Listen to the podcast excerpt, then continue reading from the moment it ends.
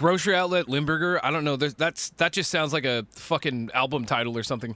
Well, I don't know. I don't know if you've ever actually had Limburger, but I always saw it like this. The people, the fact that people are freaking out about the smell was like, "Ooh, yeah, whatever. You're you're making a scene over nothing." Oh no, that shit's bad. It's Holy fucking fuck. rank, dude. But I tell you what, it tastes good on a burger. It does. Yeah, sparingly. I'm a I'm a gorgonzola guy. I like Oh cheese. yeah, I love gorgonzola. Yeah, I like that. Um, it's super fucking sharp. Uh, s- like salty as fuck. Like Wh- When I worked, I worked at uh, Pagliacci's. I was a prep cook, and I used to we get them in a fucking like ten pound wheel of gorgonzola, holy shit. big big ass wheel of gorgonzola, and I'd have to portion it out into into like uh you know little cambros and stuff, and like. Dude, it would. I would get to the bottom. There'd be just like little crumbs and shit, and they wouldn't fit. They wouldn't be able to get portioned out any further. It's too small. So I would just like tip the bag up and just ah, like eat the rest of the crumbs at the bottom, and you Oh, just yeah. start you just start fucking sweating like crazy. Oh, yeah. because it's so hardcore. You're just like, oh, it's so good. I like Kraft single cheese slices. We went down the rivers, we crossed the plains, over the mountains, we forded streams. We went west.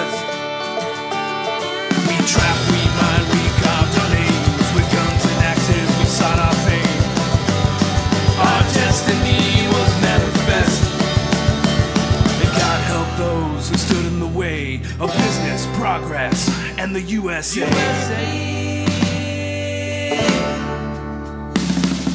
How the West was fucked. How the West was fucked. How the West was fucked. How the West was fucked, fucked, fucked. But this this fucking podcast isn't about food. Hello, everyone. This Welcome been back. cheese talk. Yes. Welcome back to How the West Was Fucked. Uh, this is a podcast. How the Yeah. West was fucked. You did it all by yourself. Yep. Yep. Okay. If you didn't know already, which you probably did, but if you didn't know already, this is a podcast covering uh, the Old West and how fucked up it was. Uh, range. Uh, Says so gener- right in the title. Yeah. Uh, generally, generally, we range. So it's from, not uh, just a clever name. Yeah, range from 1800 up until sometimes in the early nine, 1900s. We've been stretching it out a little further for some of this stuff. But generally, if it's uh, still when a motherfucker chase you around on a horse, or there were still like Native Americans running free and maybe buffalo running free, that's about the time frame. Not to put too fine a pinpoint on it. Yep. Uh, last week we talked a bit about the Apache and uh, especially uh, Cochise. Uh, this week we're continuing on with more about the Apache and Geronimo. and Geronimo. Uh, did we ever figure out why people yell Geronimo when they jump out of airplanes? I looked it up last week uh, at the end of the show, and I didn't get a definitive answer, and then I forgot to do it this week, so I'll work on that. Okay. so, uh, Geronimo, uh, actually, uh, Chato, a leader of the Chokonen uh, Apache, said, I have known nothing. I, I have known Geronimo all my life up to his death and never knew anything good about him. End quote. Oh, Uh, That was another. that was another Apache. yep. yep. Okay. So, You gotta- aside from his direct followers, he was not liked very much. Shit. Well, and you got you got to remember, there's lots of different kinds of Apache, and often they didn't like each other very much, to the extent that some bands would join up with the army to chase down other bands. That was very Yep. common. Shit. Um, Many of his own tribe distrusted and feared him, especially when he was drunk. Uh, Once, while he was drunk, he berated a nephew for no reason. So much so that uh, the nephew killed himself. Whoa. Um, after sobering up, Geronimo was kind of ashamed of his actions and packed up and left for a few months.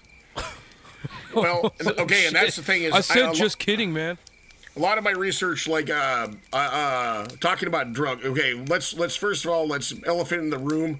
Of course, there's a big stereotype about Native Americans and alcohol, you know, and not being able to necessarily handle it because they didn't have it before fucking the white eye came and gave them whiskey for pelts and stuff like that. Which there's some truth to, but uh, uh, you know, the the the Apache at least had already had a kind of a traditional kind of beer. It was a corn beer called Tiswin Yep. that that they used to drink anyway. Um, but apparently it was like some pretty lightweight shit. You're not gonna get like super bombed and like cut off your neighbor's nose on it, probably, unless you're drinking like too much of it. And they didn't have a lot of corn since the Apaches weren't like known for their farming; they were more known for their raiding. Uh, but it was when uh, they it called? Andrew- Tiswin? Tiswin. We got to make Yep. that shit.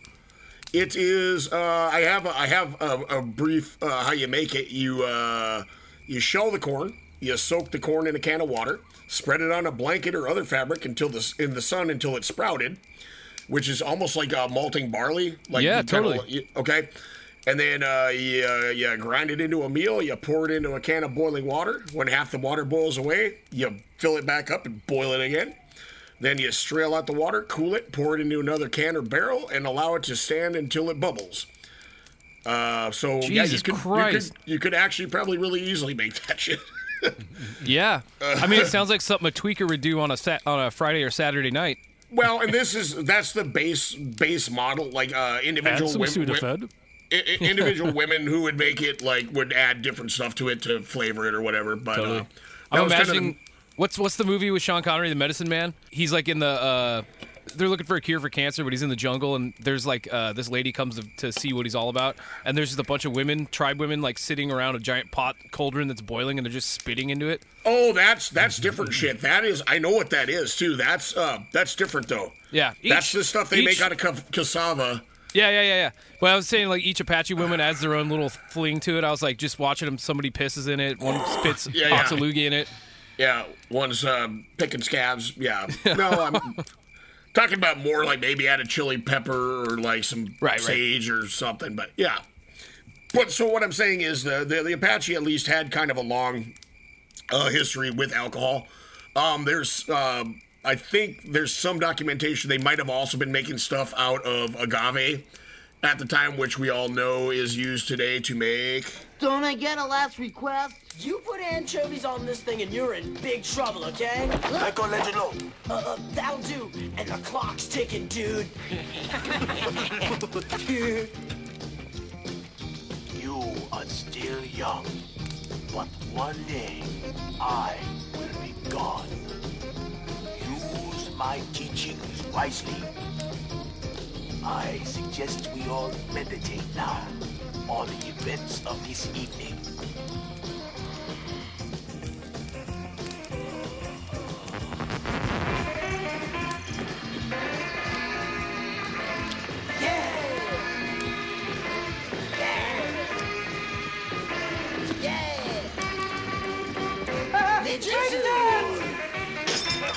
Well, this is like meditating. Yes, tequila.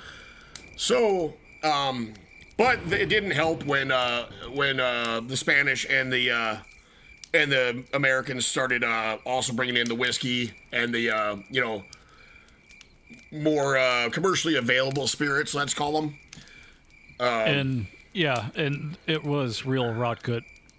Fucking Oh, yeah, well- run your run your horse less carriage on type of thing. Well, yeah. Well, we we we'd, we'd fucking we've covered how like especially when they're like trading whiskey, how they dilute it with shit, and oh, we'll just add some tobacco in it to make it taste stronger, even though it's mostly water. Oh, yeah, And- well, Arsenic. and Yeah, you put shit in that makes people dizzy. It's kind of like what what uh like heroin dealers do with like shitty heroin Right. now. You add stuff Yeah, to it to make people go like, bunch. "Oh, that guy died. I, I want to go to that dealer to get that's some good shit." Right. Well, and then uh, there was a long-standing tradition that you know since we, mentioned last week how the Mexicans and the Apaches had been fucking fighting since before Mexico was Mexico and they were fighting the Spanish basically. But uh, a, a, typical like Mexican trick, which for some reason the the Apache kept on falling for, probably just because they wanted to get drunk, is hey, come into town, we're going to negotiate, and then they'd get you all fucked up on tequila, and then the minute you're fucked up, they just attack you. They did that like a lot of times. In fact, that happened to Geronimo at least once. Damn. But you That's know, like the proto get- proto Shanghai. well, it's just like man, you really got you really got to want to some fucking tequila if you kind of know you're about to get attacked. You know, and it's what whatever. Anyway, just wanted to uh, to talk about that a little bit because we were talking about something related. Okay. Uh, the army hated him too, no duh. But even the ones in the army who actually liked some Indians Uh, the only qualities one admired of him was courage and determination. But uh, also to the Chiricahuas, he also had kind of mystical powers, uh, Yep. especially in times of war. Rifles were jammed when they were pointed at him. And some warriors thought if they just rode with Geronimo, they'd be bulletproof. And of course, Geronimo didn't dissuade any of these claims. Yeah, because that shit also that shit worked out really good for the people doing the ghost dance up in the Lakota nations earlier. You know, if you just do that, you'll be bulletproof. And if you wear the special ghost shirt, man, selling these guys a bill of goods about the bulletproofedness of yourself and your garments. Uh, Some thought he could make it rain or keep the sun from rising. Uh, he was a master herbalist and surgeon. At a time Uh, when surgery was probably just mostly amputation. But he was so disliked that there'd be no way he'd be chief of a lot of people. He, at most, he had like 30 followers directly. Uh, So he's fucking David Koresh. yeah. uh, also, he always had a resting bitch face. Oh yeah, because he got well. That's from that scarred mouth thing. Yeah. Scarred mouth thing. All right. Yeah, he was. If he you was ever see a pissed off Indian, it's probably Geronimo. Not that Well- they look were smiling in a lot of pictures anyway. Well, but he's re- he's really distinctive because he just eye fucks straight down the barrel. Like he's also one of the most photographed uh, Native Americans anyway, because he was in captivity for twenty some odd years, so they pranced him out for the cameras quite a bit. He's also one of them. That I think the few few uh, that was uh, had their picture taken at when they were still at war, because they had a fly from uh, Tombstone of you know Fly's photography Oh yeah. took took a picture of him like right before they surrendered one of the times. But yeah, there's lots of pictures of Geronimo, and yeah, he always looks fucking pissed off, and he's generally staring right down the fucking barrel of the camera. Oh just yeah. hate just hate fucking it with his eyes. Yeah, he's got a fucking badass st- snarl going on, man. Yeah, well, he got his he got his uh, lip wounded in battle too, so he can't like he always kind of has a little bit of a sneer. Yeah.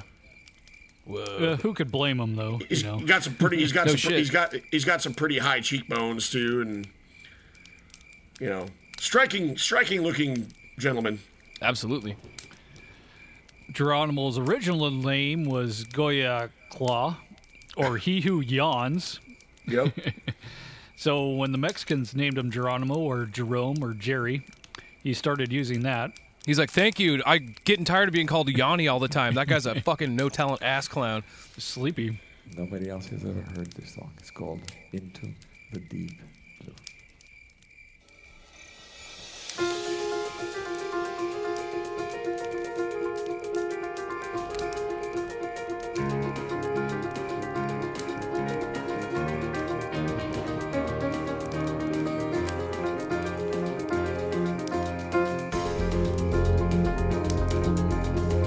But uh, he wanted revenge on Whitey and uh, the Mexicans.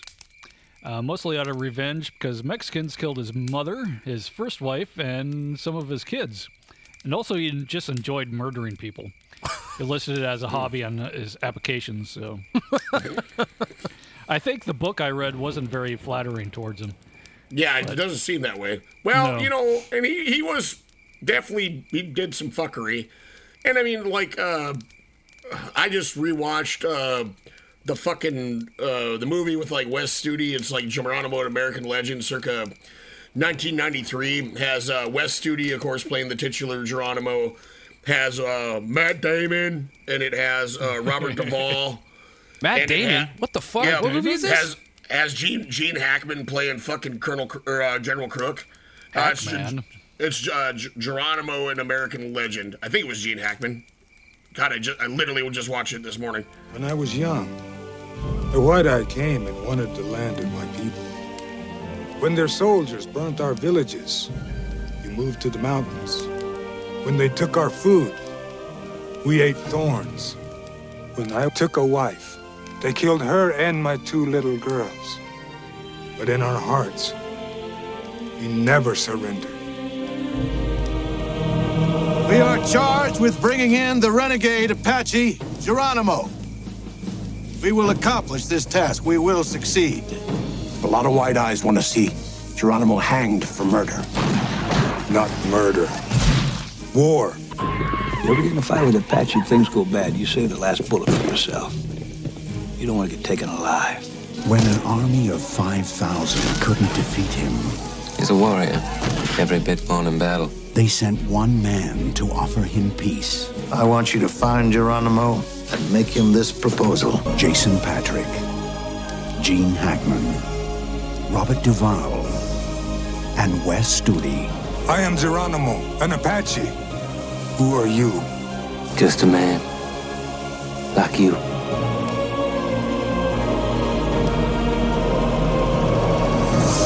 Geronimo, a warrior, a leader, a legend. But yeah, it's uh, it made it that one made it try to seem like uh, Crook was kind of like Geronimo's buddy until like they left the res, and there's as near as I could find, there was absolutely no evidence regarding that at all. Like Crook just wanted to kill him and get the fuck out of Arizona, is what it amounts to. As Oh, near as I okay. can tell. Wait, quick recap. Last week, Crook was the one that was like, uh, didn't even bring his toothbrush, and he was like, "All right, we're gonna Yeah, be gone for like that's two weeks," one- and then he was gone for two and a half years. Yeah, that's the Okay. safari looking ass kicker that's always Right, on a mule. Gotcha. Yeah, not the Jesus E one or the or uh Sibley. Not Ned Flanders, not Sibley. Got it. Yeah. So uh, Geronimo would raid into Mexico also. This always included a stop at the Sierra Madre Mountains. Uh, there, there was the Nednhi Chiricahua. I'm sure I'm pronouncing all these things correctly. yeah, I'm sure it's right spot on. It's like a native Yep. speaker would do. Yep, the leader was Chief Juh, J U H. That's what was one of Geronimo's few friends. Uh, he was a better war leader, but he had a terrible stutter. He was a stutterer.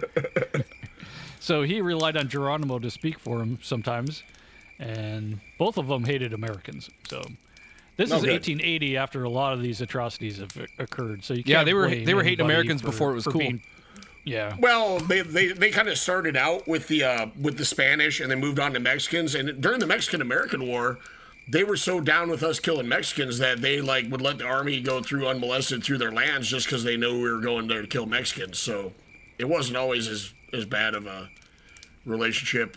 Yeah, as it's long like as the- we're killing other people they don't like. It's like my feelings on the Lincoln Project right now. Yeah, yeah. Oh, yeah. Well, yeah. I'm- Enemy I'm of my willing- enemy is my friend. I'm willing to watch their like mean ass commercials and enjoy that, but yeah, they can fuck right off if they think they're going to dictate any policies. So Absolutely. Yeah. yeah. January 1880, Geronimo settles on the reservation. This is going to be a, a recurring theme. Yeah. Uh, he recently got his ass kicked by a now kind of competent army. Uh, Naza, the Cochise son, died on a trip to D.C. from the flu. Uh, his brother Taza takes over, who looked like Cochise but was not a good war leader at all and had no mystical powers. Oh man. Uh, yep, which Geronimo kind of took advantage of, and he's kind of gaining more influence now. ah, you fucking pussy! You don't even have any mystical powers. Hmm I can make snakes come out of the soldier's boots and make the sun not come up. Beat lightning that bolt, shit. lightning bolt. Yep. Magic missile. Uh, September 30th, 1881 was ration day at the San Carlos Reservation. Two White Mountain Apache chiefs, Bonito and George, were suspects on an attack on Fort Apache. They decided to turn themselves in, but in on the way there, George changed his mind and he escapes. He told his Chiricahua friends that soldiers were there to kill them, and he, they, that he didn't know why the soldiers wanted to kill him. So Geronimo and Juh and all the others decided to bolt from the reservation right then. Uh, 375 Chiricahuas and 75 warriors leave for Juh's stronghold in the Sierra Madre Mountains there in Mexico. Uh, George double crossed them and went back to his home on the reservation. Now the army would be after Juh and Geronimo, even though they didn't really do anything, they just escaped the reservation. Well, once again, army policy, an Indian's an Indian. Like, you know, Yeah. Yeah. I'm sure this guy did it, but these ones are right here, so like, let's go after them. It was pretty Yep. much what we've seen over and over again. So Geronimo wanted more and more uh, Chiricahua to join him, whether they wanted to or not. Uh, the Chihennes uh, Apache by that time were peaceful and prosperous on the reservation.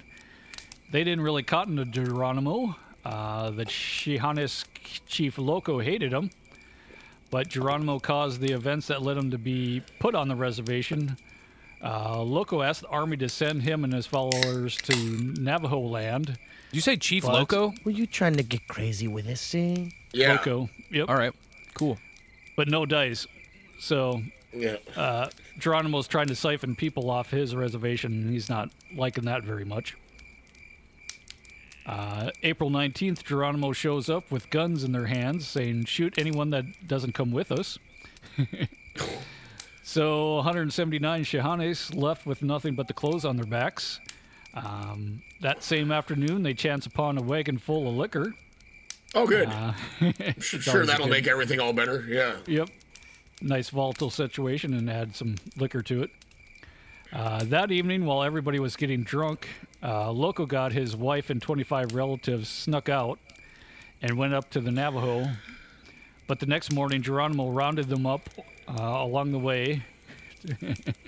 uh, along the way to Mexico, Geronimo fought little skirmishes, pillaged ranches and livestock, kind of killed randomly and tortured and roasted women alive, kind of Okay. tossed babies into cactuses and stuff like that. Is that the? Is this the one where uh, he put the five-year-old on a meat hook? I think so. We'll go with that anyway. Yeah. well, Yeah. So, like we're saying, like, um, yeah, it's not like this was uh, just uh, some freedom fighting. He was performing some pretty, uh, pretty atrocious acts. And to be fair, it's not like the cavalry and the Mexicans didn't perform a Oh, bunch of atrocious acts either. But uh, but they were definitely kind of uh, you know, an eye for an eye kind of doing shit. Like um, that whole shit where uh, they like to tie you to like a wagon wheel and then cover you in like pitch and set you on fire. That was kind of an Apache favorite. Uh, like God one damn. of the one of the Roll you old down classics. the hill like jackass. Yeah, yeah. But uh, but yeah, at one point there was like a five year old girl that was found uh, impaled through the head on a meat hook, like at one of these joints. Fuck. So, yeah, But if you want to send a message, that'll do it. I guess yeah. If you want to send the message, like, well, here's okay. You can send that message, but the way the Anglo Americans are interpreting it is like these bloodthirsty savages must be killed at all costs. Blah blah blah blah blah. The same way they interpret any message, you know. Yeah. You're not you're not gonna like scare the cavalry into not coming after you. They're You just gonna know, send send more and- cavalry, and- basically. and they're gonna come, come Yeah. harder. And later, uh, Nelson Miles will send a whole bunch after him.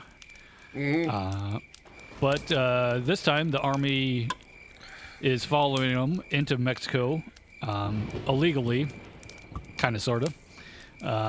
And they attacked Geronimo while he was having a two day party just 40 miles short of his stronghold. You said a two day party?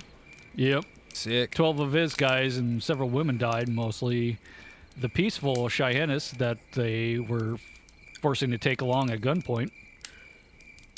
Uh, April 29th, their home base was just five miles away. They're there following a dry creek bed. Uh, Chato, the chief, and others were up ahead of the Chihennes and saw the Mexican army waiting for them. Oh, good. But for some unknown reason, they didn't warn them or help when they got attacked. So the Mexican army Oh, because they is were- the- you're talking attacking the people that they took at gunpoint. Yeah. Oh, I see. Okay, so wait. Okay, hold on. Okay, I thought you meant the the uh, the ones that were hostages didn't warn the rest of the Chiricahuas that the Mexican No, army the was there, or the Geronimo Chiricahua didn't and Chato didn't warn the hostages. the hostages. So they kind of human shielded the fuck out of like them. Okay, gotcha. Ugh. Operation Get Behind the Hostages. Huh? Yeah, no shit. Fantastic. So the Chihennes were slaughtered kind of wholesale, unarmed. The Mexicans didn't know, and they were essentially that they were essentially captives. And, if- And they even if they did get- know, they wouldn't care. They Yeah. wouldn't give a level fuck at that time. What was it like? Um, because they were still uh, charging or paying money for uh, Apache scalps. You know, the whole time. Mm-hmm. So I, I- wasn't it like I don't know, like I mean they even they had it busted down into like gender, like men were worth more than women and children were still like legit like turning this scalp for money kind of shit. And of course, people would sometimes come even out of the United States, like dip in from like Texas and Arizona, and just hunt Apache for their scalps. Well, the problem is too, they would not just be hunting Apache; they'd be hunting, you know, Yavapai and fucking Navajo and everybody, anybody they can find that has long black hair. Yep. As long as they turn it into scalp, they get money. So you see how that was a great system, and also just not disgusting on a human rights level at all. Jesus. So 78 of them die. Uh, 33 women were captured and sold into slavery in Mexico. Maybe 40 survived. Um, they were taken to Juh's stronghold. Um, the that's where the Ned High, uh, Ned, Ned, yeah, Ned High uh, Apaches were. They weren't much better than Geronimo's band. Uh, the Chihenne said if they couldn't find anyone else to mistreat, they'd fight amongst themselves, which means they were kind of picking on their, these hostages. Right. Yeah, obviously. Well, and that was kind of a famous thing about a lot of uh, Apache culture too, is they kind of did look for a reason to even fight amongst them. They always wanted to be fighting, and if it meant you had to fight each other, you'd do that from time to time. Which also the alcohol would come into play with that. Like when has that ever been a factor in people fighting? Yeah. I mean, so basically they were pretty much like pretty much like everybody else, except for a little more propensity to like stab a bitch while they're fighting than than your average modern day frat boy or like you know sports fan or whatever. sports fan. Raider fan. Yeah, yeah. Uh, General Crook returns. He was put in charge of Arizona again, though by now he is getting old and tired. And also just hated Arizona, so Yep. But uh, upon returning, he heard out all the chief's grievances, mostly against uh, Geronimo the, there. He dressed down his soldiers who mistreated the chiefs. Um, he had all the warriors of age given tags with numbers. So any warrior off the reservation without a number would be treated as hostile. So you at least tried to put a system into place rather than just butchering people wholesale. Yeah, I gave um, him numbers. Where where where have I heard a thing about people getting given numbers At the deli. in the past? At the deli. Please take a Yeah. number and wait in line. Or the DMV now, because you have to wait outside. Right. Yep. Oh, Oh, that thing. that Yeah. thing. That He's word- talking about concentration camps in World War II. Oh, Yeah, I was trying imagine. to concentrate on on on that answer there. where where the uh, where the actual uh, the the filing systems like they had mechanical uh, filing systems for all the numbers for everyone's number uh, that were built by IBM. Yeah. With the punch card computer thingies. Yep. Nice. Yep. Hooray! Hooray! No, the, hey man, the, they're just they're just simple corporations trying to make some money, even Just though they're make- wartime selling shit to Just- the enemy. trying to make a living. Yep. You know, selling with- to both, selling same- to both sides, or Yep. you know. The, my favorite one is uh, my favorite one is uh, Coca Cola trying to trying to sell drinks to the Nazis. Still trying to get, but uh, they wouldn't. The Nazis wouldn't buy shit that said Coca Cola on it, so they Right. changed it to Fanta. and made it orange flavored. And made it orange flavored. because they couldn't get uh, cola nut over Yeah. there. So yeah, Fanta was invented to sell Coca Cola to the fucking Nazis. Yep. And now in a and now in a peacetime modern Germany, they have this shit called Mezzo Mix, which is literally Coca Cola mixed with Fanta. Whoa. That Are you fucking kidding me? Did you not try that when you were over there? No, I didn't know that was a thing, man. Yeah, you go to like a McDonald's or anything, and it's on tap. it's it's ah. literally it's called Mezzo Mix, and it's literally just Fanta and Coke, and possibly there might be some Sprite in there too. It's kind of like it like It's you a did when you were a kid, like when you're a little kid, and Yeah. you're playing bartender. Yeah. Yeah. But no, that's the thing that you can buy in a bottle or on tap in uh, in Germany. You heard it here last, folks. It's fucking not great because So with Geronimo gone, peace kind of returns to the reservations there, and Crook kind of, you know, taking charge of everything. So uh, Crook turns his attention to Geronimo. He knew that he couldn't catch him while he was on the run, so he decided to go after him in the Sierra Madre stronghold down there. But that's in Mexico, which means they're crossing the border, which is kind of a big no-no without at least some sort of uh, pretext to go down Ah, here. Crook don't give a fuck. Yep. He'll find a pretext anyway. So they find a guide to help them to the secret hangout. They kind of, you know, not really tell anybody. Oh, this is a, a Cibecue. You call it a se- secret hangout. It sounds like a goddamn couch cushion for it or some shit. Totally. But you got the password? Uh, if there's one thing I can almost guarantee it wasn't, it is a fucking tree. I think the Sierra Madre is pretty fucking rocky, and any of the trees are human size or less, aren't they? Yeah. Yep. So they find a Cibecue Apache named Peaches to lead them. Wait, what? This guy's name is Peaches. He's the he's the uh, scout. Peaches come from a can. They were put there by a man in a factory downtown. Does he come Um, in a can? Was he put there by a man in a Yeah. factory downtown? So after a raid by Geronimo in Arizona, that gave Crook the reason to go into Mexico after him. Uh, he didn't have any go-ahead from any authorities in Mexico. Um, the treaty claimed you can only go o- over the border in hot pursuit, Roscoe P. Coltrane style. But uh, Geronimo was probably 300 miles ahead of him, so I don't know if that's really hot pursuit. It's Yeah, more of a if you're- lukewarm pursuit. If you're in a fight, if you're in a fighter jet, Lukewarm pursuit, like the fucking uh, uh, the Bronco chase from uh, uh, what's his name? Oh, um, uh, O.J. The Simpson. juice, juice is loose. yeah, going a res- responsible 40 miles an hour. And then, of course, Ford didn't want to make the Bronco after that, so they just made the Escape. I never put that together. That's fantastic. Uh, so, along with Crook are uh, 193 Western Apache, which they were no fans of uh, Geronimo there. This is May 1st, 1883. For three days, they go straight south and didn't see another human. Um, May 9th, Peaches said they're getting near the Rancheria, which is their Bermuda of horses there or whatever. Uh, Wait, what? Afternoon, what? No, he said Remuda, not Bermuda. Oh, not I was like Bermuda. Bermuda. Is there like a Bermuda Triangle where horses just disappear no, when you get there? Bermuda is, Bermuda is what your herd of horses is called. I Especially, I, probably think it- said Bermuda anyway, just because Yeah. I'm stupid, but but it's I, I can't remember if Bermuda is like all your horses or specifically just the ones that are like rideable. I think it's I think it's actually the ones that are rideable. Bermuda, Jamaica. Okay, Ooh, yeah. I wanna shit on your face.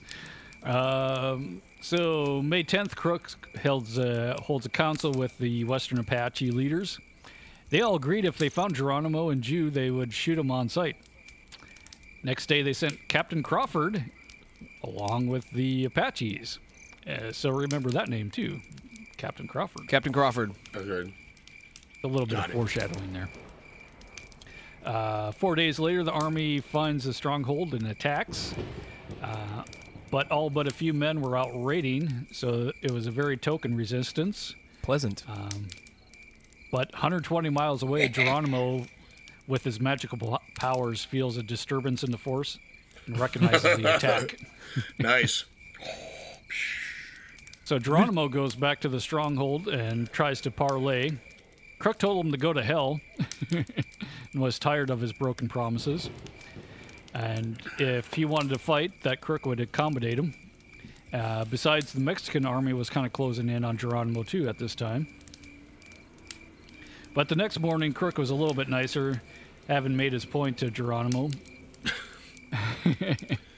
And apparently suffered from bipolar disorder or some Yeah, no fucking shit. thing. Like, Yeah. yeah. So to, uh, Crook tries the honey technique by letting them keep their guns. Geronimo gave in.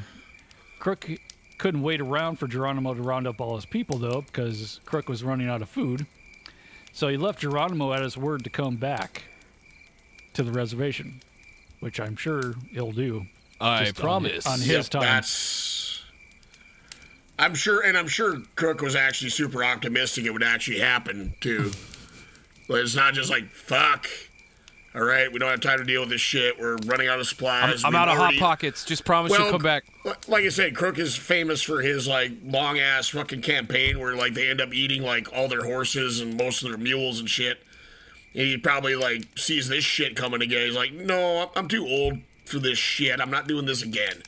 I've I've done the starvation march. Let's eat our horses bullshit. Fuck it. I'll just get his like IOU that I'm gonna go back to the res and we're gonna go get some real food.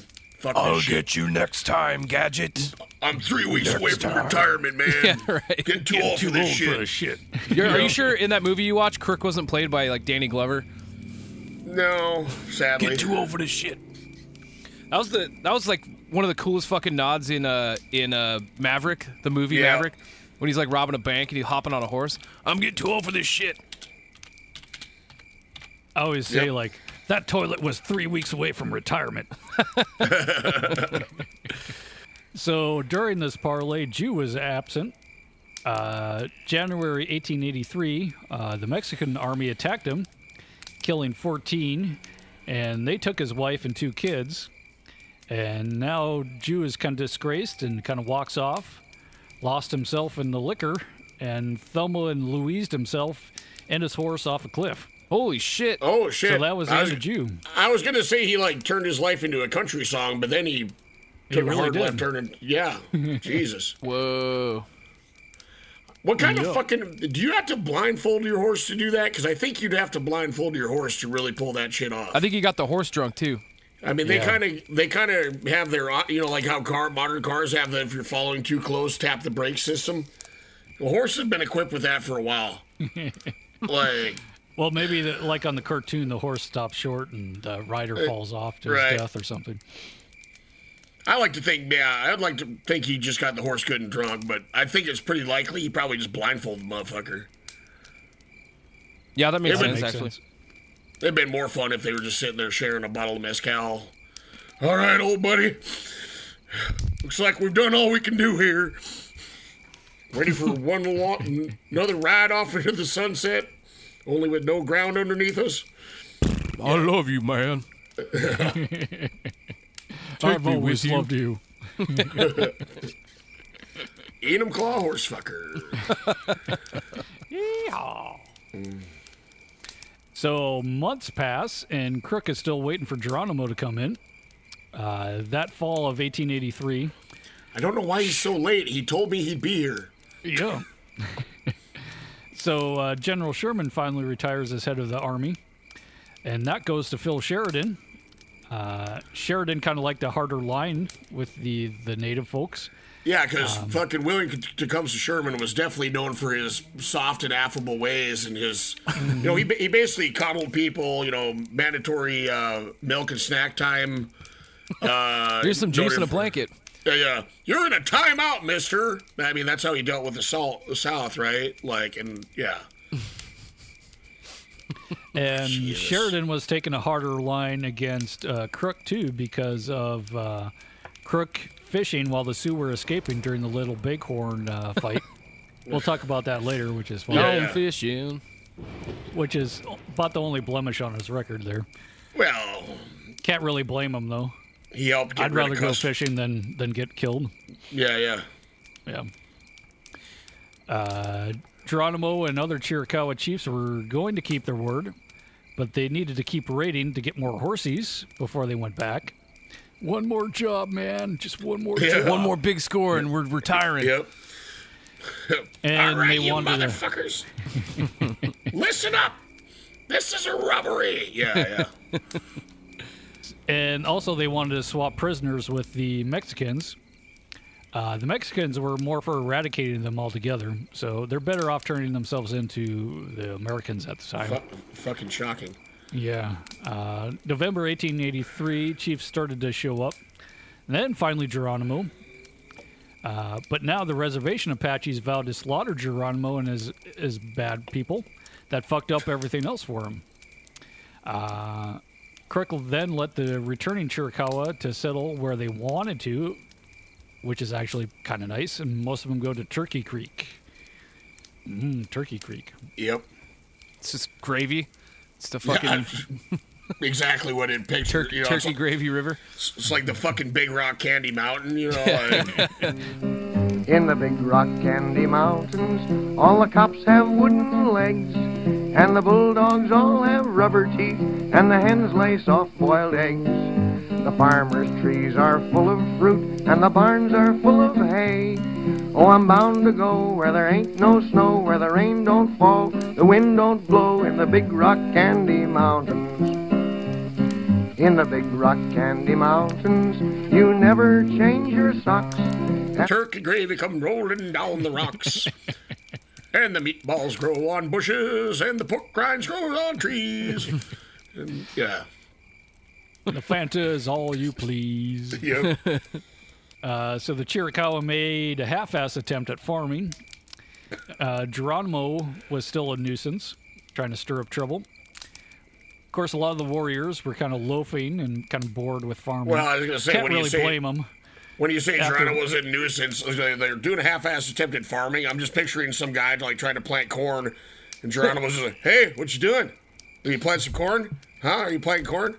Oh wait, why don't you stop and talk to me for what? What, what, what are you doing? Is that is that corn? you You know, like hovering around him. just a nuisance. And he's Yeah. ha- he's only half-ass planting corn, Yeah. so he's just taking Yeah, a whole yeah. corn cob and throwing it at the ground. Yeah, yeah. And then dump water on it. Look, man, I'm trying to do a thing here. Fuck off. Yeah. Uh, so Crook made it much worse. He banned three tradi- traditional practices. Drinking, cutting off your wife's nose if she cheats on you, and beating your wife. Yep, you got it right. What? and Wait, then he- drinking and making their tiswin too. Yep. Wait, he banned Uh, all that? Yep. Yep. Okay. They were pretty pissed. Like you couldn't cut off your wife's nose for cheating on you. You couldn't beat her. Just, just couldn't beat her, and uh, couldn't make Tiswin or get drunk. So, even though soldiers would getting drunk all the time. Oh man, shit's about to hit the fan. Hi, I'm Todd Woodruff from Guns, Germs, and Steel. What do we sell? Solutions. Solutions to all your problems. Are strangers talking to you in public? The BOGO Mace is for you. We call it BOGO because it's got two personal security tools in one. It's an easily concealable one handed offense implement featuring a 3 pound spiked ball and a 10 inch chain. Just flip open the bottom cap on the handle to dispense our maximum potency military grade pepper spray. No one will ever ask you for a cigarette again. Got a pesky neighbor? Try the boomstick. This 12 gauge double barrel Remington is GGS's top of the line. Made in Grand Rapids, Michigan, this sweet baby retails for just $109.95. Features a walnut stock, cobalt blue steel, and a hair trigger. Daughter's boyfriend doesn't know his place? This plus four two handed battle axe is the biggest melee weapon that we make. Don't let its size fool you, there's nothing awkward or clumsy about this axe. Yes, it's big and meant to be carried over the shoulder, but it's very well balanced and easily wielded at people of larger stature and strength. Try double wielding this beautiful matched pair of authentic Japanese katanas and earn the respect from your peers and enemies that you deserve. So come see us inside the Mile City Westfield Shopping Center, two stalls down from the Orange Julius, and remember, for every $200 you spend, you get to pick a vial of biological horrors from the virus rack. See us today at Guns, Germs, and Steel. Hi, I'm Bob Vila with my great great great great great granduncle Poncho, and we've got a horse story for you. This episode will be a real equine makeover. Join us as we solve the issue of side fumbling by way of the duplex rabbit plane to the coop, withers, and fetlock. Also, sofa crunion motion of the beast will be controlled by something you may not expect a shingle fro. Finally, we'll address the problem of sinusoidal deceleration by treating the ergot, pastern, and gaskin with Adze. So join me, Bob Vila, on This Old Horse with my great great great great granduncle, Poncho, tomorrow at 8 a.m. Central, 7 a.m. Pacific from Sequoia and Swagger. All right, we ba- are we back? We're back. We're back. Back in The saddle Black. again. Yeah. Uh, so Geronimo, Loco, and some other chiefs wander into the fort's uh, lieutenant's tent. Uh, that guy was named Britton Davis. Britton first name is as Britton? as- yep. Yeah. Okay. You you were on the same track I was. The whitest motherfucking name I've ever heard in my life. Yeah. No shit. Uh, they asked for if they're going to get into trouble because they are drunk or and or hungover. Well, yeah, that was a fun one too. Uh, I'm literally looking at that one right now. I found this one in uh, uh, old article of True West magazine, like this, uh, like uh, this incident. I guess I had just found it today, but yeah, carry on. Oh, go ahead. Well, it, it's just basically they're like, look, man, we're fucking drunk. We know we're not supposed to be drunk. Fucking Cook says we can't drink, but fucking we're all drunk. There's only so many of these that we can, you can arrest. So unless you all arrest Yeah, us wh- all, What are you gonna do about it? What are you well, gonna you do? what? Unless you all arrest us all, you will fuck yourselves. 'Cause you're not enough for you to arrest us all. Pretty much like Uh, that. Yep. Uh, Davis uh, told him it wasn't for him to decide because he was kind of temporary in command. The regular guy was gone.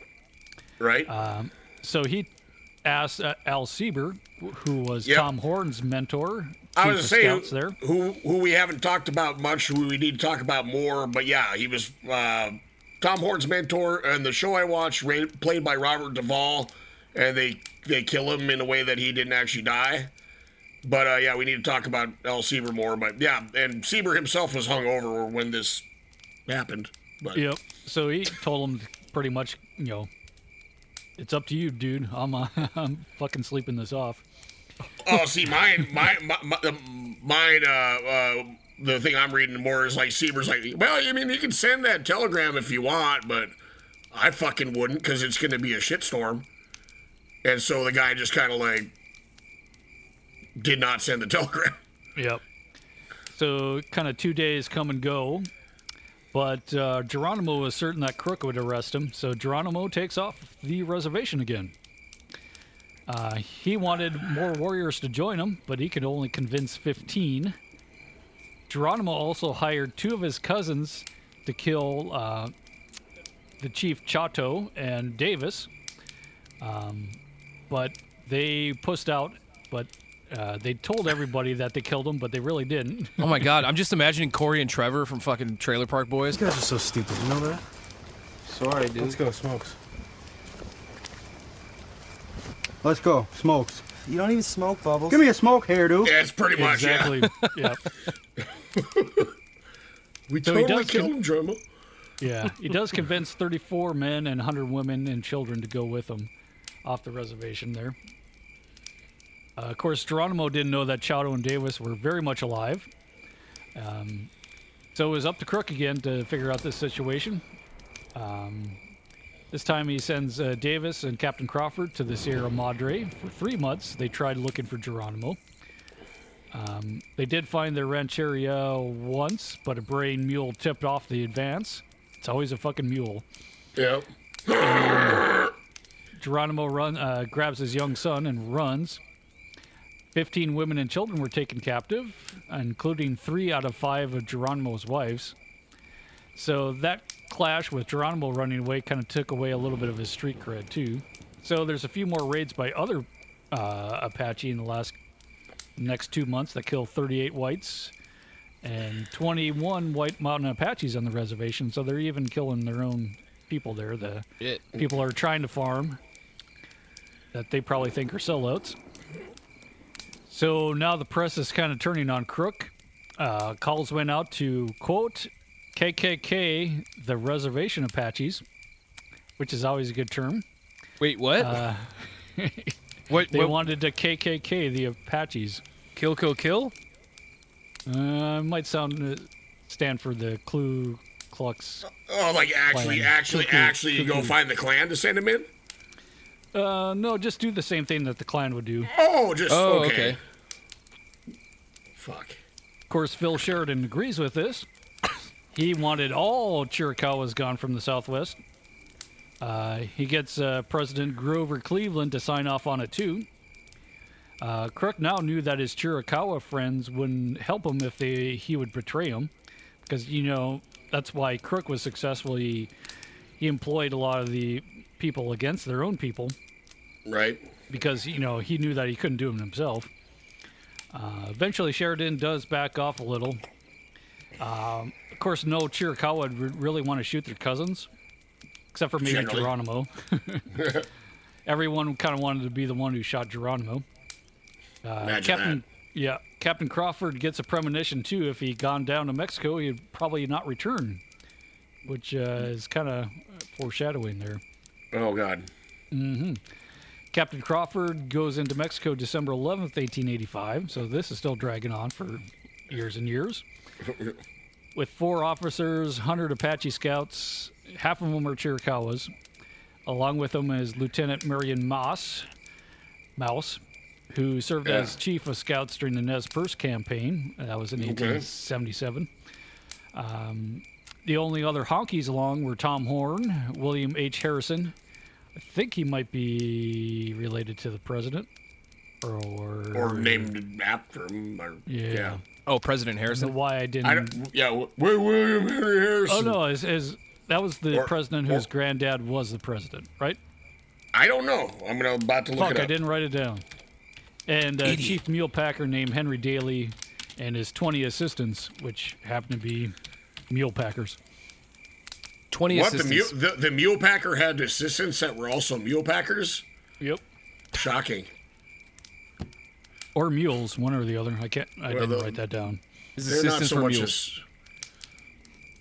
So this is at dusk, January 9th, 1886. Crawford's scout located Geronimo's rancheria in the remote Espinazo del Diablo, uh, which Oh. translates to devil's backbone uh, or scoliosis.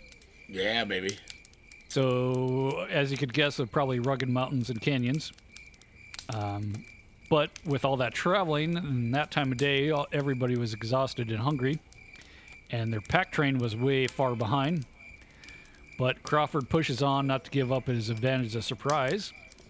And there's no moon over the rocks, so everybody's kind of stumbling. Crawford was so hobbled that he used his rifle as a walking stick. Oh, good. That's when you know you should keep pressing the attack. Is when you're using your fucking weapon as a crutch. That's always the time when you know you have the best advantage and are, are totally going to kick some wholesale ass.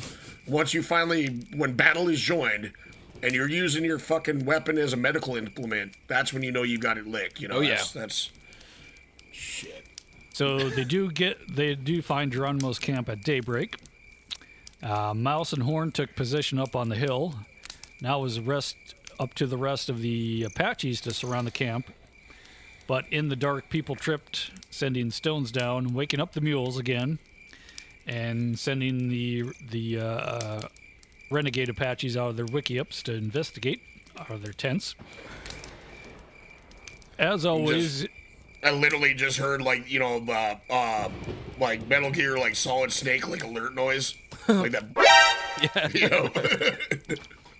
And of course, it's always up to the eager young warriors, especially those who lost family to the renegades. They didn't want to wait, so they opened fire once people came into view. Then, after that, of course, the officers had to tell the scouts to charge. They kind of disobeyed that order too and took cover and kind of fired behind the rocks, not Well, really it- trying to hit it- anybody well, because they're also- friends and family. Well, and also as we talked about before, the Apache were not so much the kind of charging warrior; they were more like the uh, sniper kind of ninja. Like Yeah, work smart, not hard. n- n- not frontal Yeah. assault kind Mhm. of guys.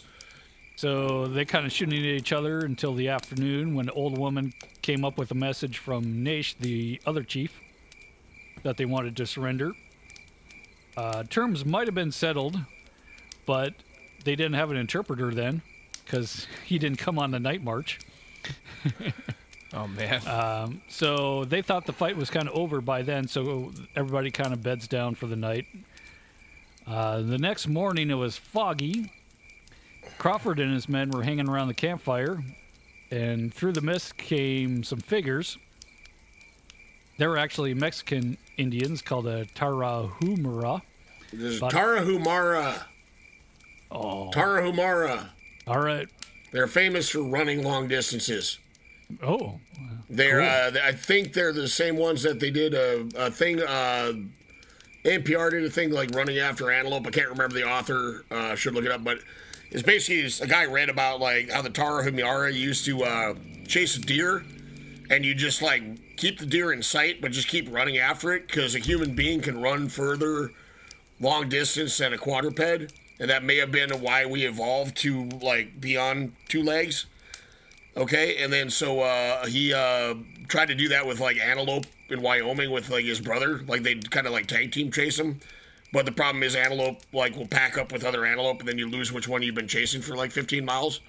But yeah, apparently the Tarahumara were able to hunt deer simply by running after them for like three days, and then the deer would die of exhaustion. Oh, that kind of shit. Yeah, That's badass. yeah.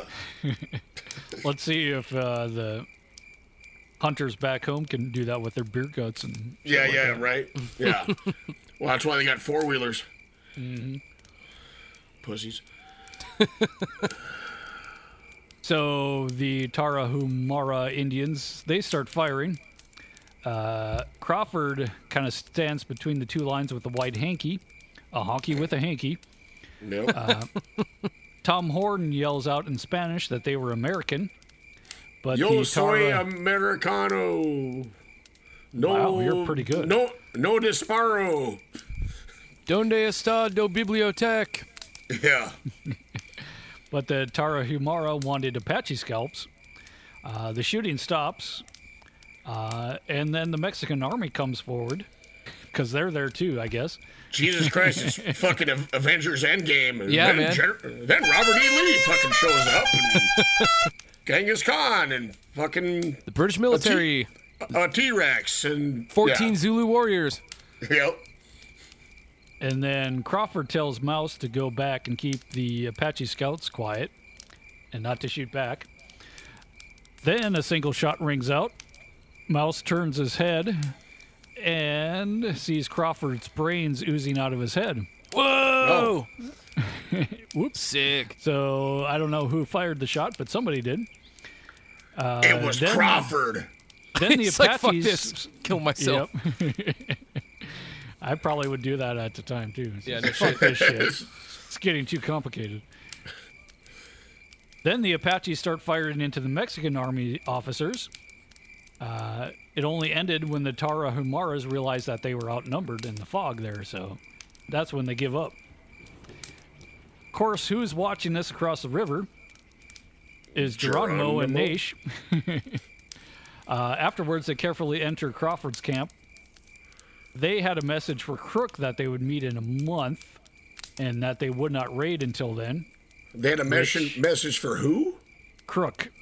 Oh, I heard like- Herc. It was just your, your microphone said something weird, so I was like, they had a message for Herc. I'm like, who the fuck is Herc? I'm looking for Hercules. Yeah, yeah. Hercules, Hercules, Hercules. like, isn't your little buddy guy on like Far Cry? Isn't that always Herc? I think it is. I don't know what's going on or why everyone seems happy around here, but I like it, man. Where's the mashed potatoes at? I'm gonna stick my dick in it. Like the redneck guy looks like fucking Danny McBride. Oh, yeah, yeah, yeah. I, yeah, I think you're right. Yeah. Yeah. So uh, Geronimo promises not to raid, which is a lie. He needs Clearly. to stock up before he goes to the reservation because he can't steal anymore once you're on the reservation. Well, I think he did tell him he'd come in in like a, a couple weeks because it like because of that. He's like, well, I will come in, but I gotta steal a bunch more shit before I can give up stealing shit. Which I'm sure they're fine as long as it's Mexican shit and not Yeah, yeah, Arizona yeah. shit. well, clearly. Yep. Um, Maus was short of food, and his commander had a hole in his head, so he agreed to this because he wants to go home. Uh, Crawford lingered on for seven days, unconscious and towed behind a mule. Whoa, whoa, whoa, whoa. Crawford was the one that got his fucking brains shot out, right? Well, yeah. But you know, he he could get better. Oh fuck! These are the ones that gross me out the most because in that ti that day and age, they're just like, yeah, I don't know, man. Dump some whiskey in the fucking hole. Well, and there's just flies crawling in and out like they're going to a strip club, and oh man, you know, you got just dirt and shit getting in there. Like curious soldiers, like putting their fingers in there, and like check it out. Like I can Let's- make him fart if I poke here. You know, Yeah. like hey, let's take shots out of the hole in his head. Just using his Yeah. head like a fucking whiskey glass or a Yeah. bong. yeah. Oh, God. I mean, So Geronimo keeps plundering the shit out of northern Sonora. Uh, on March 25th, 27th, they keep their appointment with uh, Crook. But a castle, uh, cattle rustler named Charles Tribolet sets up a temporary bar right next to it, the, the supposed meeting, and What serves the the. Chiricahua's whiskey a short So distance away pretty- from camp. so he per- pretty much set up a goddamn uh, lemonade stand, only with like rotgut whiskey instead of lemonade. Yep. awesome. So Crook is getting the feeling that he's going to be canbied, if you know what that. If you Yeah. remember what that means. Nope. If we go go to a flashback about the Modoc War, what happened to General Canby, Tony?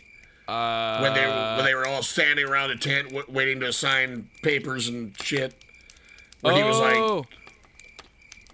Literally killed within sight of the uh, U.S. troops, like shot and stabbed. And, Right, right. While while the troops are like watching him, but like, oh, he's gonna go sign that piece of paper. Yep. All right. Yep. So Crook ain't Crook- no dummy. Yeah, Crook and Geronimo meet. Uh, Geronimo is kind of rattling on, saying he was falsely accused, blah, blah, blah, blah. And Crooks is just staring at the ground and saying nothing, just pissed off. And Geronimo says, Hey, why don't you look at me? Come on, babe, smile. I, I think I may be taking liberties there, but he's like, Why aren't you talking to me? so Crook says nothing and left Geronimo keep up his line. When he was done, Crook declared either it's unconditional surrender or total war, that he would kill them all if it took 50 years. That. and that night, Crook sends uh, Chiricahua scouts into Geronimo's camp to kind of foment discontent and say, hey, this sucks, we should surrender. Yeah, let's quit, etc., etc. that kind of did work, kind of. All the other chiefs were ready to quit anyway, but not Geronimo who stomped around threatening to shoot the turncoats, but later he calmed down and accepted terms. Um, of course, Crook didn't have any real clear authority to do any of this, but he said they would get a two year banishment and then return to their homes, which was bullshit. Yeah. Um, they wanted their families to come along, and Crook said, "Yeah, sure." Uh, basically, Crook just wanted to go home. Obviously. Yeah, because fuck Arizona, especially in the 1800s. Yep. Uh, March 27th, the Chiricahua officially surrendered. Geronimo was silent during. His official quote was uh, Two or three words are enough. I surrender. Once I moved like the wind, now I surrender to you. That is all. So he's very Ron Swanson about shit. Like, Yep. I fought you for years. End of speech. I'm not fighting anymore. End of speech. So the other chiefs are asking for protection. Uh, during that night, Nash and Geronimo tie went on big time. Uh, Nash shot his wife in the knee when he thought she flirted with another man. Ooh, shit. So liquor is always a good thing. To liquor and guns. Oh yeah, liquor and guns, especially guns in pretty much open warfare kind of scenario. You know, tensions are high, kind of stuff. Yeah. Yeah. Yeah, liquor and guns and uh, cigarettes and dope and mustard and bologna. Yep. Mm-hmm. The VFW. Uh, Crook leaves the next morning, leaving Maus in charge. Geronimo and Nash keep drinking, and in their drunken minds, they thought they were going to be hanged anyway. So on March 30th, they break out again, this time with 18 warriors and 22 women and children. Uh, but uh, all the other guys go turn themselves into Fort Bowie. Uh, Bowie, Bowie, Bowie. Yep. Uh, and accept their deportation to where? Florida.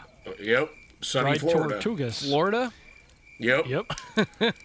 Well, After the- sending everybody else there on the Trail of Tears, Well, yeah, the- send them what- back. That's the thing is, yeah, all the Indians that came from Florida were now in Oklahoma. And then, uh, well, the, the idea was like, well, Geronimo uh, jumped in Turkey Creek. Well, let's see him try to do that shit from fucking Florida. Yeah. But then Geronimo also fled, you know. Yeah. So he wouldn't have to go to Florida because I don't blame him. For I don't that blame him at all. So now Crook was in trouble for saying that they could go back after two years. He offers to resign.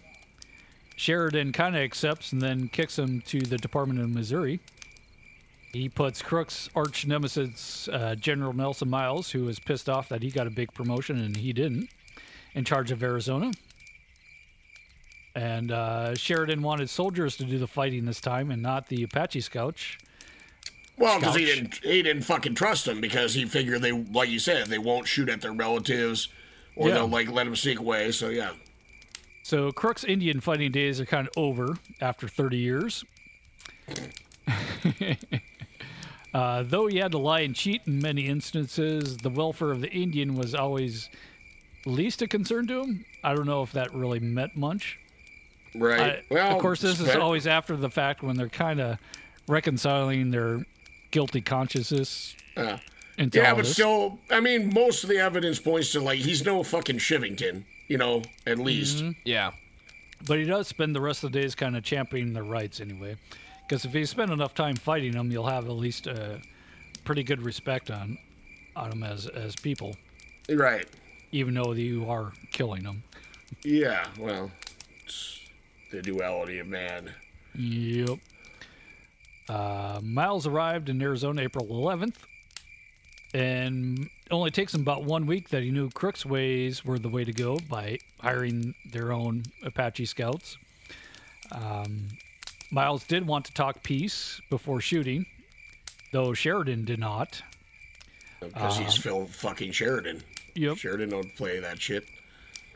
Uh, Miles asked for Crook's old scouts to be released to help. Sheridan refused. He wanted his soldiers to do all the work. These fucking pitiful, Yeah, drunk. out of their element people there. Yeah, drunk guys from the East Coast that have never, you know, seen shit or done shit. Like, yeah, Not used to 120 degrees. yeah. Well, you know, the us us Irish folks we adapt like easily to, especially hot and sunny climates. You know, like So this is one of military's great instances of overkill. Miles gets 5,000 troops to catch these 18 warriors. Holy Jesus. So he basically sets up all of southern Arizona or southeast Arizona into grids, putting troops in there to observe all mountain passes to catch raiders. Puts everybody on the highest peaks of each district and puts up men with best telescopes of the day, along with mirrors to communicate. So this is pretty far advanced. Shit fucking just to get high-tech operation, people. dude. some pretty spy for spy shit happening. Yeah. Yeah. Yep. And he was getting his force ready to go into Mexico to uh, go get Geronimo. April 27th, a small party struck Nogales. Uh, it was cut short by the cavalry. May 3rd, a skirmish with the Buffalo Soldiers south of the border. Two weeks later, the Apache lose their stock to cavalry. They recover them, but Nash decided to turn himself in with the others. So now it's just up to Geronimo. Of course, Nash killed some settlers along the way before turning himself in. Right. Uh, well, you know, old habits and all that. Yeah. you Yeah. know. Yeah, he let- said let it off was a total steam. war, and kind of he was kind of afraid to be killed, and it's kind of kill or be killed. Yeah. Uh, Which he, like you said, that's a reasonable fear to have back in the day when you know your hair was worth money, yeah. and not not because you donated it to the wig maker after you get it cut. You know, like yeah. Of course, the Nash gets back to the res- reservation. He finds out that his wife and other family members were already deported to Florida. So he goes back with Geronimo. Uh, Miles sends Captain Henry Lawton of Fort Lawton, Oklahoma. Yep. Well, which is now Fort Sill, I would assume, because the town outside of Fort Sill is Lawton, but we have Fort Lawton that's out here in uh, Discovery Park. In Oh yeah, fucking that's what I was like. Fort Lawton, isn't that in fucking Seattle? Yep. okay. Yeah, yeah. Lawton, O- Lawton, Oklahoma is the home of Fort Sill, whereas Fort Lawton is in Seattle. Boom. Glad we clarified that. Makes sense. He was later killed in the Filipino American War. He was a hard fighting, hard drinking, six foot five, 230 pound dude. And along with him goes Captain Leonard Wood, Yep. who is also has a base named after him, Missouri. Fort might- Fort Fort Leonard Wood, Missouri, home of the engineers. yep, that's where my Ugh. dad went. That's where Ben Hyman went too. Yep. Uh, he was 25 years old, uh, Harvard graduate, Army assistant surgeon at the time. Uh, Lawton was not impressed by Mex- Mexico, calling it a godforsaken place. He even liked the Apaches better. uh, now it's summer and 120 degrees. Rifle barrels are too hot to touch. Uh, Lawton gets food poisoning from uh, corned beef, and a tarantula bites. tarantula bites and almost kills uh, Leonard Wood. And of course, everybody has Oh, diarrhea. Stop being a pussy. You're not gonna die from a tarantula bite. That's that's some Victorian era bullshit. Well, think- oh, we're gonna die from a tarantula bite. I wonder how many stars they gave this on uh, on Yelp. Yeah, One yeah. star. Me- Worst what, Mexico? Yeah, Sucks. no air conditioning. Yeah. Bit by tarantula, diarrhea the whole time, food poisoning. Yeah. All the locals wanted to serve us was like corn and meat and bean related things, and I said "fuck you," and I was eating uh, corned beef out of a tin that was probably poorly sealed with lead. Imagine that! I got sick in 110 degree heat. Yeah. Jesus. And July 13th, they find Geronimo's rancheria. They were almost in position to have him surrounded, but then a warrior finds a was out hunting. He finds a red bandana dropped by a scout, and then they take off again. So it's three more weeks stumbling across Mexico, while Geronimo and Nash head north back across the border. so another wild goose chase. For real. Uh, Lawton and the others were no condition to fight anybody now. Uh, Lawton loses 40 pounds. Wow, that's a lot of shitting. Yep. Uh, Miles send Gatewood out for a peace mission. The Chiricahua are tired too. Uh, Gatewood was uh, ill also. Everybody had diarrhea at the time. Just remember that. Yeah. Well, and, Ga- Um, and Gatewood, Gatewood was probably already suffering from because he ended up dying of stomach cancer. He probably already had that kind of going on, didn't know about it yet. So, Hmm. That's good. yeah. They do find Geronimo August 14th. Geronimo ordered them shot as they rode up, but uh, the sober sentries declined. Geronimo did agree to meet, asked Gatewood for a drink, and said that he'd go back to the reservation. But Gatewood could only offer them to go to their families, with their families to Florida, or death. That's quite the option there. Florida or death. Florida or death. The, the same option you have even now. Yeah, right. I'm moving down to Florida. Uh, Geronimo wanted to meet with Miles. Fuck these subordinate shit. This time across the border in Arizona at Skeleton Canyon, which is always. That sounds fucking dope. Yeah. Yep. Oh, a that of- 60 lot- miles southeast of Fort Bowie. A lot of hikers actually get lost around Skeleton Canyon area. Is that why it's called that? Probably. Just end up as a not- skeleton? Not, not originally, but yeah. But sure. So everybody's sick from the army, so they decide to go back and leave Geronimo to his word again. God damn it. Uh, day after this, August 29th, 1886, back at Fort Apache at the White Mountain Reservation, uh, the Chiricahua's enemies get drunk on Tiswin and accidentally kill one of their own, but blame the Chiricahua. And the next day, they line up for rations, and then they were surrounded by the army, arrested, and everybody was deported to Florida. First, it was just the troublemakers. Now it's just everybody. Anybody who's a Chiricahua is going to Florida. And this is d- despite General Miles' objection. This is all kind of Sheridan's thing. It's like, fuck all y'all. Yeah.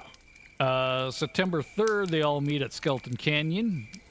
Geronimo surrenders again, goes back to Fort Bowie.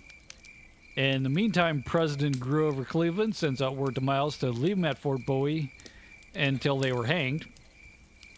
Geronimo and Nash, those guys. Miles just pretended that he didn't get the message. which is which is probably for the best. Yeah. So Miles wasn't a total asshole. And he honors his word and puts him on a train back to Florida. Yay. So this is a war that's been going on since 1861, or if you want to count the Spanish and Mexicans as forever, So like 16. 1620, whatever. Yeah, yeah. Yeah. So that was over. It didn't matter if the Chiricahua were friendly, but all were shipped off. Even the two that helped find and make peace with Geronimo. No, not just those two. All the Indian scouts that had been working for the cavalry for Crook all these years. Yep, gone. Uh, uh, had their rifles taken away, got put on the same trains as the people they used to chase. Yep. Uh, 1893, all the Chiricahuas were resettled at Fort Sill, Oklahoma. Yep. Yep. Where that's where I went to my army school. Army army kindergarten. Machi- machine gun school? Did you finish top of your Yeah. class in machine gun school? No, I didn't get to go to machine gun school till uh till Germany, or well, actually we just called that you know machine gun training. But sure, yeah, I know what you're talking about. Talk about that fucking Good. dipshit that was at the Yeah. bar. Yeah. yeah, graduated top of my class from machine gun school. Literally, those words came out of his fucking mouth. Yeah. He's bragging about how he. No, no. I got a B plus. yeah, Yeah, right. yeah. That was the top. Uh, so Geronimo now is transformed into a farmer and kindly old man. This Uh, time he's- he, yep. Here's the thing about he he must have before that at some point because when I was at Fort Sill, there's there's two things with Geronimo that I, I learned. You know, I didn't get much time to really fuck around there because I was in basic training and uh, and AIT, but uh, he is buried there. So I have seen his grave actually many times at this point. But uh, we'll talk about that in a second. But uh, also at some point he was in a uh, locked up in one of the blockhouses there with a uh, it had a uh, fucking um, cobblestone floor, and there's a circle in that cobblestone floor that supposedly was like worn in there by Geronimo walking in circles. Oh, Like it's shit. still it's it's still fucking visible. Like from him just being kind of in jail for whatever at Sill and walking in circles so much that it's just like worn in, into these fucking stone floor. There is a name for that. It's called zoocosis. It's Yeah, yeah, yeah. Oh from shit. animals at the zoo just going in circles. Yep. Uh, Is that? It's called well- zoocosis. zoocosis. Yep. Yep. Yep. Whoa. Well, especially, apparently, Ger- especially big cats. You get that a lot with big cats. Yeah. Yep. But yeah, uh, Geronimo apparently kind of suffered from that during part of his 25 years at, or 23 years at uh, Fort Sill. Fuck. Way to treat your one of your best loved enemies there. Yeah, yeah. Well, at least they brought him back to Florida to, to not Arizona, which he never got to see again. But uh, he does get along well with whites, appearing often uh, in the 1904 St. Louis World's Fair and in Teddy Roosevelt's inaugural parade. Uh, and I believe that World's Fair, uh, the, the first time he ever killed a buffalo, because the Apache were a not known for eating a lot of buffalo because there weren't a lot of buffalo where they're at. Uh, but he actually killed one. Uh, it was like a stage thing for the World's Fair, where they had him shoot a buffalo from horseback What the fuck? for for for, for like Whitey to enjoy. Oh my god, dude. Here, Here's just shoot this buffalo. Yeah, we don't have buffalo where I grew up, man. we don't do that. Yeah, just do Yeah. it. Yeah, yeah, you're an Indian, right? Hey, man, you're an Indian. See, uh, you eat a lot of buffalo. No, no, actually we don't. No, just shut up. Uh, here's a um, here's a uh, Henry rifle. Uh, go ahead and get on your horse. We're, ac- we're actually we're actually known uh, known for our running and Yeah, walking yeah. capabilities. No, well, you're an Indian. Come on, let's be fair. You ride a horse. You're an Indian. You ride a horse. That's what happens. Okay, so we're gonna get you on this horse, and we're gonna let a buffalo go and just go shoot him like you did in the old days. Just go, I never uh, did this. I never did this in the old days. No, come on. You're an Indian. You had to do it all the time. That's Give what you fucking do. drink a whiskey right now. Stupid fucking white man. So it was a cold day in February 1909. Geronimo was heading home and fell off his horse uh, and fell into a creek. Uh, next morning, a neighbor found him partially laying in the creek, and four days later, he dies of pneumonia at age 79. So, Damn, That's he made pretty- pretty, long, pretty for, long uh, for the day. Yeah. who knows if he was drunk or not? Uh, my book says so, but my book might be an asshole too. So, Well, basically, But that's you could all- fall off your horse at age 79 either way, I think. Yeah, yeah, it's going to happen. Yeah. And if you're drunk at 79, just go ahead and drink. Yeah, if just- you make it yeah, that what- far, just go ahead. Do it. Just Do let, whatever let you want. buck. Yep. But yeah, like I said, he is he is buried at Fort Sill, Oklahoma. And I remember we were doing our our, our graduation, uh, what they call FTX, like field training exercise, where we're all in the middle of the kind of the by the impact area there, out out in the out on the range, and you set up all your tents and shit in a mock like kind of a, a, a fire base kind of situation. But uh, it was you know it was getting down to be about October. It was getting pretty cold, and so we um, we had like wood burning stoves that fit inside the big tents, and so I set out on a firewood gathering detail. And you know we're in the middle of a big ass open fucking field that's usually mo- used for like howitzers and shit to drive around fire from. So we had to walk like quite a fucking ways away from the main group with all the drill sergeants and shit. Which that's probably the furthest way I'd been from a drill sergeant in all the months that I'd been in training, really. But we're like out there and we found like this bunch of trees, right? And we go in there, well, we get up to it, and it's a cemetery. And it's like, oh, cool. What kind of like cemetery? And then we found uh, there was one big old pine tree, has a bunch of like uh, prayer ribbons and uh, dream catchers and shit hanging off of it, and this one big ass uh, headstone that has a it's uh, it's got a stone eagle. It's it's like a cairn of stones. It got this uh, kind of a symmetric stone eagle on it, which somebody broke the fucking beak off of, unfortunately. And it's all covered in packets of uh, Red Man tobacco and other tobacco products. Um, for some reason, like money, like loose loose cash, like laying on there, and bullets, like various kinds of bullets.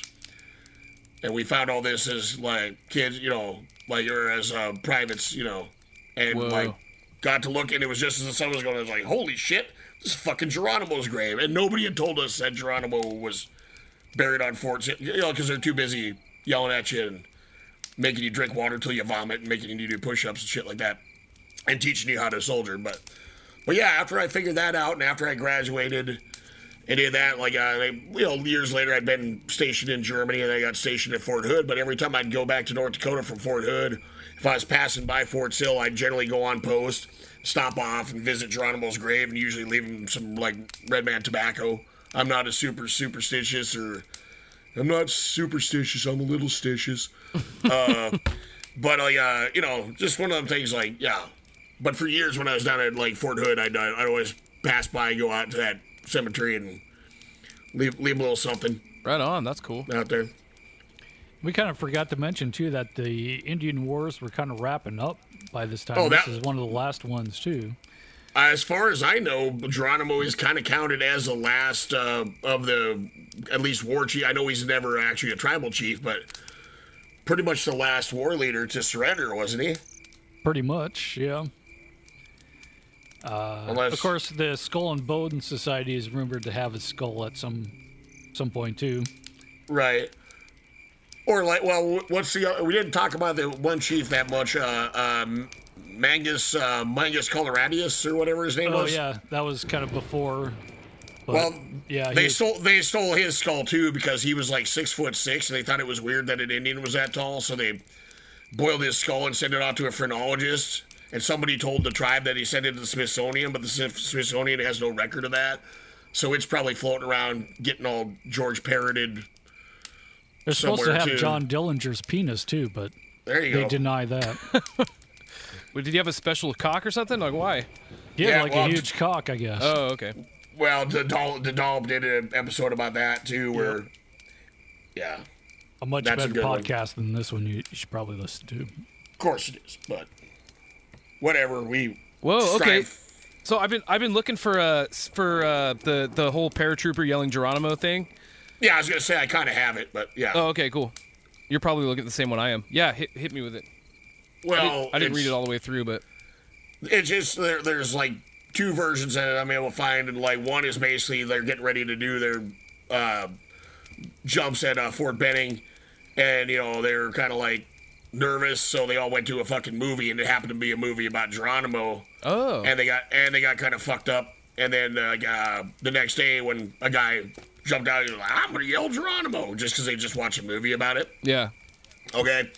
And the other one is like if you're familiar with uh, Band of Brothers, like the uh, the 501st Parachute guys, like from World War II. Mm-hmm. Uh, their whole thing is like uh, they're supposed to yell Currahee when they jumped out of their fucking planes. Uh, but uh, there was a popular song called Geronimo at the time, and Oh. they all decided to start yelling that. Oh, what uh, what, it- what was the what was the name of the the the the chief that like jumped off the cliff with his horse? That was Juh. Juh, Or yeah. Juh. Okay, so I I just thought that's what they should be yelling instead, because at least that guy jumped off a fucking cliff with a horse. I don't. I don't know that like uh, jumping out of a plane during World War II, screaming Jew on the way down would be. yeah, oh, I didn't think about that. But it's I spelled mean, different. may- maybe, maybe. uh, They could just yell Well, Jew spelled differently though. uh, or you know, in the case of like the Inglorious Bastards kind of thing, maybe Oh, it's bear like, I'm, co- Jew, I'm, I'm coming, I'm coming for you, I'm Jew. Yeah. Who knows? Except for they didn't really bother to tell the soldiers about the concentration camps. They kind of Yeah. kept that under the rug. Wait, the U.S. military didn't tell the soldiers about it? Not really. They always Oh, would wow. hear rumors about it, but Yeah. wasn't on their list of priorities. That's for sure. But I mean, probably because the U.S. was also doing it to Germans and Japanese people here. Ooh, I, I, I found an, I found another explanation.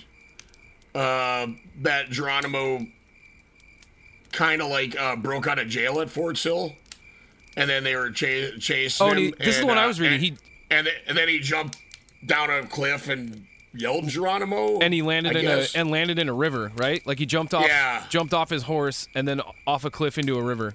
yeah, maybe I don't know. I don't That know. like, sounds a little first- too badass to be true.